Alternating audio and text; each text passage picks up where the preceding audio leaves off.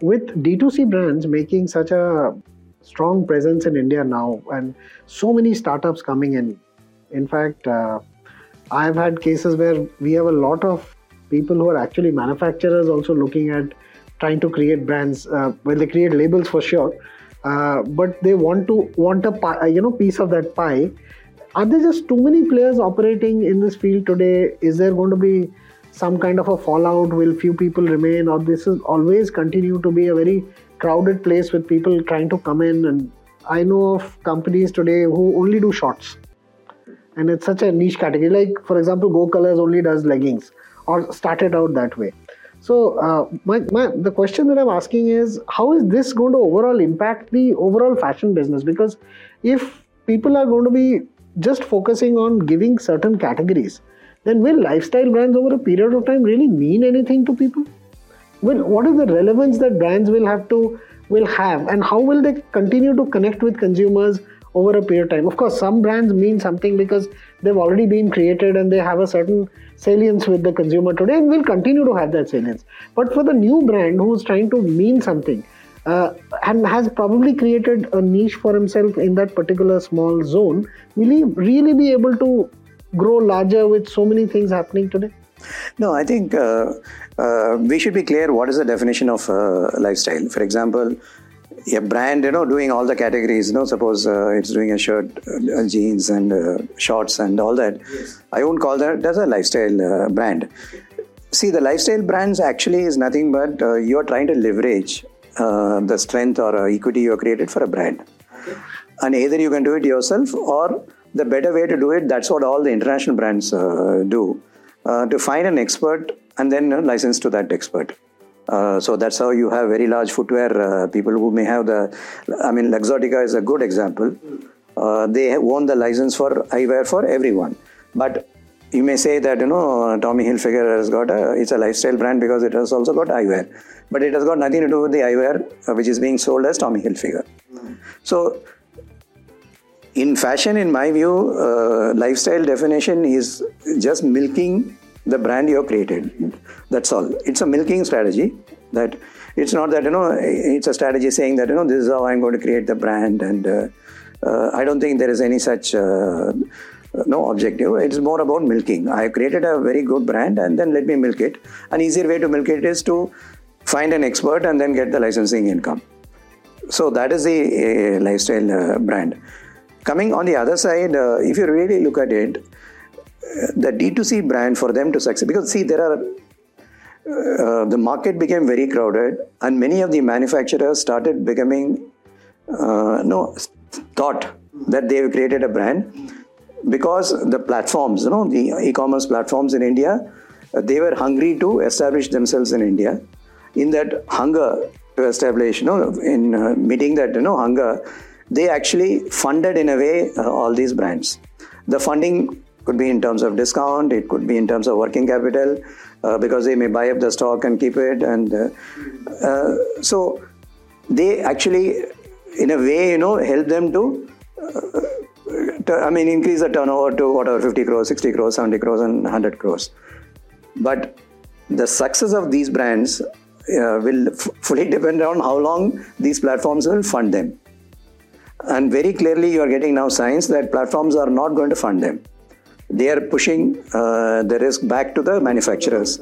So you you are going to find these guys are going to wither because if you don't have the funding, um, how you are going to do it? So because you have built a model on a certain assumption, certain funding, certain easy way of getting uh, no uh, sales through dis- discounts. Uh, so if you don't have that facility, we do not know how long they are going to survive. So it is better to, if you're talking about a specialist brand, even if it is in the D2C space, it is better to create on a certain strength. For example, say Manyavar uh, ethnic. uh, so like that if, if you can there are brands you know for example oversized uh, women brand it could have a very large uh, potential uh, because that's a niche gap in the market and then there is a thing and then typically you know that uh, segment of the market is very loyal because they don't get uh, dresses you know. And then if you're able to have a connect with that customer then you can have build a very long term you know brand. So you need to identify those niches and then create a brand for which can stand you know uh, for the imagery it is creating for the product both you know functional as well as emotional uh, benefit of the brand rather than you know uh, stand on the funding or the doles you know dished out by the e-commerce uh, players. That's very very interesting. I want to actually since we are discussing these things want to get to a very interesting question that i found very interesting. Is this whole concept which fashion brands have created around seasons? You know and today in fact it has got so ingrained into that they you know we teach it in fashion schools. So people who come out you know think seasonally uh, they don't really think go to market cycles uh, in a sense that is what it's supposed to be uh, but they think in terms of seasons etc which uh, then forces businesses to actually forecast for a certain larger period of time I feel it also makes inventory more efficient. But these new D2C players, the ch- channels particularly, they created their businesses and they did not probably study the uh, you know the rule book on fashion business and they didn't really think of seasons. They just told people mal hai de do let's just sell it. And this has kind of created a completely two different thinking processes in the market. When uh, you know there is a separate supply chain that is now t- trying to work towards the D2C businesses, and there's a separate type of supply chain that is working on the legacy businesses. How do you think this this is going to play out? Do you feel seasons as a concept will die out? Do you feel that go to markets will become more periodic or whatever, or, uh, uh, or different logics will emerge? How do you feel this is going to play out? Because uh, the, the reason I'm asking this is because a lot of people, even today in the fashion industry, don't really differentiate or understand the difference between these two. No, I think uh, we should uh, uh look at it, you know, season purely from the point of view that, for example, in winter you need you have to produce clothes which are, uh, you know, which can protect you know consumers from winter. And then uh, similarly in summer you have to produce something which is lighter you know could be horse sleeve or whatever it is. I, I, think you know the season should be restricted to that. Rest of it i think see today i don't think uh, uh, everyone is now moving towards saying that you know and it's not that no something uh, this is not done you know only with uh, after d2c brands have come in zara has done it uh, yes. for many years yes uh, so everyone has, done, yeah, they have broken the mold. I mean, many of the people who have broken the mold. The advantage, actually, the problem of uh, why Zara has done it or H&M has done, uh, why the retailers have done it and why the brands have not done it, is mainly because you had an end-to-end control of the channel. For Zara, it is only their store, so they can do anything they want. Uh, whereas if you are a brand selling to multiple uh, channels, the channel partner will ask you this season, autumn, winter season, you give me autumn merchandise, you give me winter merchandise, you give me summer merchandise, you give me spring merchandise. Yes. So the complication of channel has got no mood back to the product actually. Uh, but if you are operating in one channel, I don't think I think even the other companies would have shifted towards uh, when the market wants, you know, I'll uh, produce because typically uh, I think in a way, see, this is one of the things I started saying the difference between FMCG things efficiency. Uh, here, since people are so obsessed with the product, in a way they are lazy about thinking of anything else. So, a department store person who is buying, uh, I think it's very simple for that person to go to some fashion show and then book orders and then forget about it.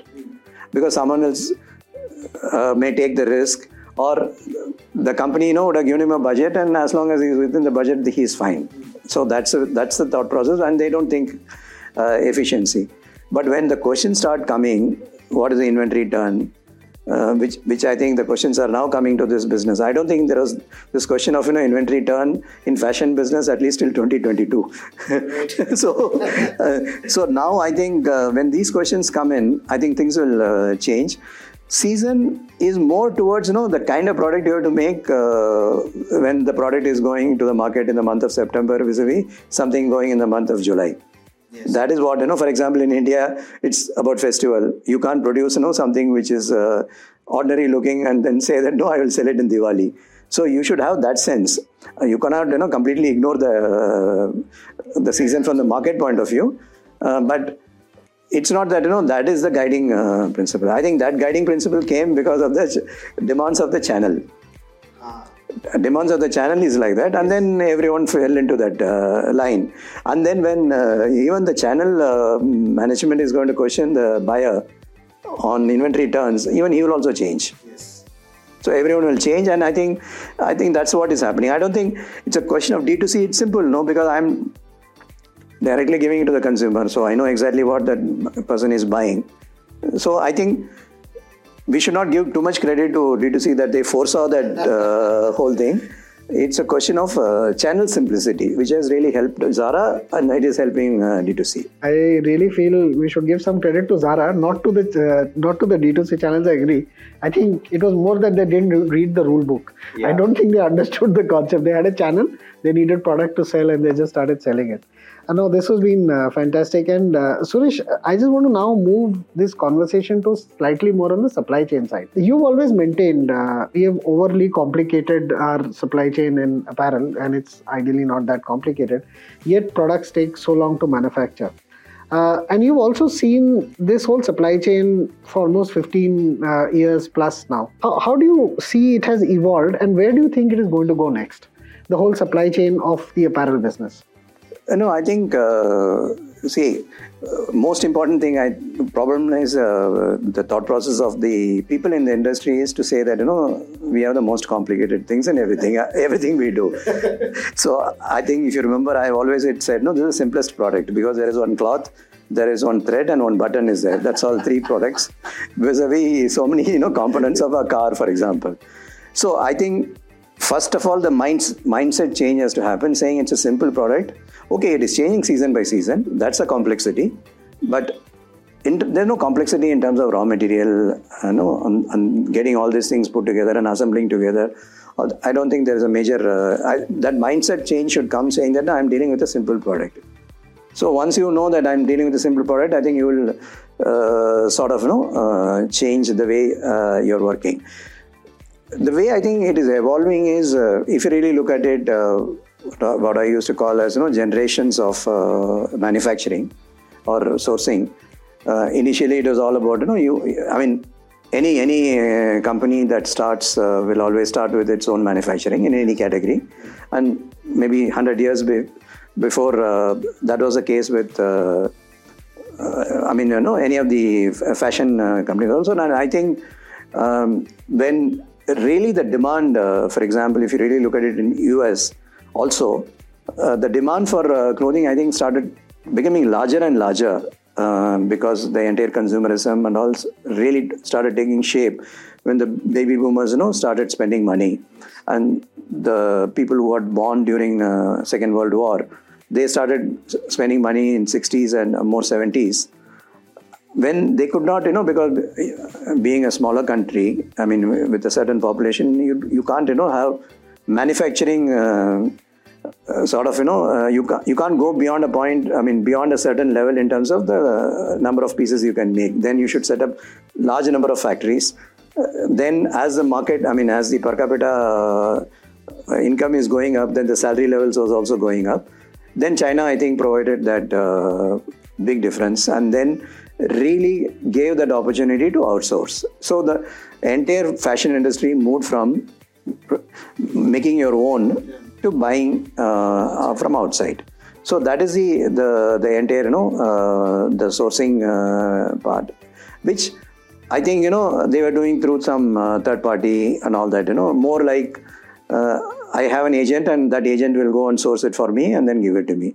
Then the next stage is all about you know building that strategic relationship uh, with the even if there is a third party, even if there is someone in between, but they were able to build strategic relationship with the vendor uh, so that they are able to start working on you know um, in terms of uh, sharing some data, and if something is doing well, produce faster and give it. Uh, supplying on you know uh, something you know if you know the inventory uh, data no you hold some inventory and then supply to the brands you know some sort of a strategic relationship uh, developed the fourth generation is all about you know where i think more or less this in between you know um, if you're not adding great value uh, the middleman, you know, Li and Fung kind of people were uh, disappearing. And factories, I mean, the companies were establishing direct relationship with the brands and also providing design support. Uh, so uh, it is not you know just uh, supplying. I I mean you don't. For example, you know we are talking about uh, certain categories. I may not be a specialist. I may just take the design of the vendor and then produce it. So that's I would say the fourth generation, and I would say the fifth generation is now about uh, outsourcing it completely. When I say outsourcing it completely, it is something like you know, uh, if you really look at the future of the companies, uh, the future of the companies are the companies which do not do every, everything themselves, but companies which know how to get the best, you know, from wherever the source is available. You may say that I will just do the product Rest of it, I will outsource. So, your ability to build an ecosystem around you, which you can tap on, is much more uh, important for your success than saying I'm an expert in everything end to end. So, if you really look at uh, the entire value chain from the raw material to the consumer, and you just pick up one small place where I'm going to really add value, really add value deep into that place and outsource the rest of it. I wouldn't call it outsourcing because outsourcing becomes a very transactional thing. But I have an ecosystem which can, that ecosystem today actually be, companies can even have their own competition as part of that ecosystem. Okay. So, not necessary that, you know, uh, so it is developing in that manner that I build an ecosystem around you. I will really focus on this narrow and do that exceedingly well. And I have the ecosystem where that company will do exceedingly well in that part, you know, which I'm uh, taking it from them. So that is the way I think uh, it's going to uh, evolve. So whether no, for example, uh, whether you can completely outsource uh, supply chain, that means you may not have. Uh, you you may have ideators in your team in the company team but may not have someone who will convert that idea into sketches and you know the, the uh, technical you know uh, for uh, giving it for manufacturing and all that some broad idea uh, give and then have someone who can actually convert that idea into end products and not only end products and then supplying it at the right time and then if you're even able to reach to the consumer uh, i mean you, you keep adding uh, value so that's how I think uh, you have to, I mean, you have to build your ecosystem. and then that is the ecosystem every company will have to build so that you really do, because today the competition is so intense. Unless you are sort of superb in something you're doing, you're not going to win in the market. And you can't be superb in everything, you know, you're doing. So you need to pick your place where you can really add value and build that ecosystem. Oh, this is um, this is I think very very good insight uh, for all our uh, viewers. Uh, I have uh, another very interesting question that I had in mind. Uh, you know, technology is today playing a very uh, important part in almost everything we do, and uh, particularly, uh, you know, in the fashion business, we have seen the emergence of these D2C businesses, the various channels. I think now omni-channel is becoming very. So, how do you? and I, I, would like to kind of differentiate in two ways, which is warehouse to consumer uh, and how we are reaching the consumer. It could be that part of the supply chain and also the con- consumer interface, what it does for you. And how does the product reach the warehouse as the other uh, uh space that I see technology possibly coming in? Uh, or if there is any other way in which you look at it, if you could just share with us, where do you think the technology is going to play a very large role going forward? Or how is this going to change, you know, what we are doing? No, I think uh, today uh, still you know we are looking at technology on a very siloed basis. So you look at you know what's that supply chain digitization I will do, yes. what customer personalization I will do. Though I mean, how do I get you know my product up in my in a, say e-commerce platform? So you sort of look at it in a very siloed uh, manner. I think what is going to happen is as we go forward, I think two uh, significant two big things. One is a complete you know single view of the inventory on one side and then single view of the customer on the other side uh, because if you know both uh, then you can connect both easily uh, so that single view of inventory is about uh, inventory of raw material available with your uh, the last you know uh, i mean endpoint you know the first point on the left hand side you know from the company side consumer if consumer is on the extreme right the raw material on the extreme left so you should know the inventory from there uh, till wherever, no, in the warehouse, stores, everywhere. And that inventory should be single uh, view of that inventory you should have. If you have that single view, then you can use that inventory the way you want. Uh, so that I think uh, is the most important thing, which means you are connecting to some. Sometimes you know you may have to connect uh, your warehouses to the or the, your stores to the uh, vendors, and that's why ecosystem becomes important because he is not a vendor; he is part of your ecosystem. Someone who is part of your ecosystem, you don't mind you know sharing the information. Uh, so that is what uh, you will do, and similar, similarly the the one view of the consumers, and that is where of course D2C brands you know have an advantage. Uh, because if you are doing both brick and mortar and uh, uh, online, you have a complete knowledge of the consumer behavior in the stores, but you don't have that online. Whereas D2C brands know, know their consumer intimately because just by putting a crawler, they know exactly the behavior of the consumer and they have a complete view of the consumer. Once you have a complete view of the consumer and complete view of the inventory, you can bring them together very easily so that is where I think the technology will uh, pivot. Uh, how do you bring you know the inventory and uh, consumer together through have one view of the inventory and one view of the consumer? I think it's it's a very strategic uh, insight, uh, Suresh, that you've given us. Uh, so Suresh, thanks for this you know amazing insights that you've given to us on various aspects of the lifestyle business. So, any last words from you? Anything that we missed out? Anything you want to share with our viewers? You know, I think uh, it's going to be very interesting times uh, for fashion industry. Uh, definitely, the conversation is going to shift more uh, towards efficiency, and uh, it's not you know efficiency in place of the product. Uh, the winners are going to be you know who are going to do you know both, both right. right. I think that's going to be important. So thank you so much, Suresh. Thank you so much for coming and sharing your, uh, you know, th- experience and thoughts with us. I think this has been an extremely enriching session for me, and I'm sure our viewers will also find it very, very good. So thank you again so much, Suresh. Uh, my pleasure, Anindya. Thank you. Sure.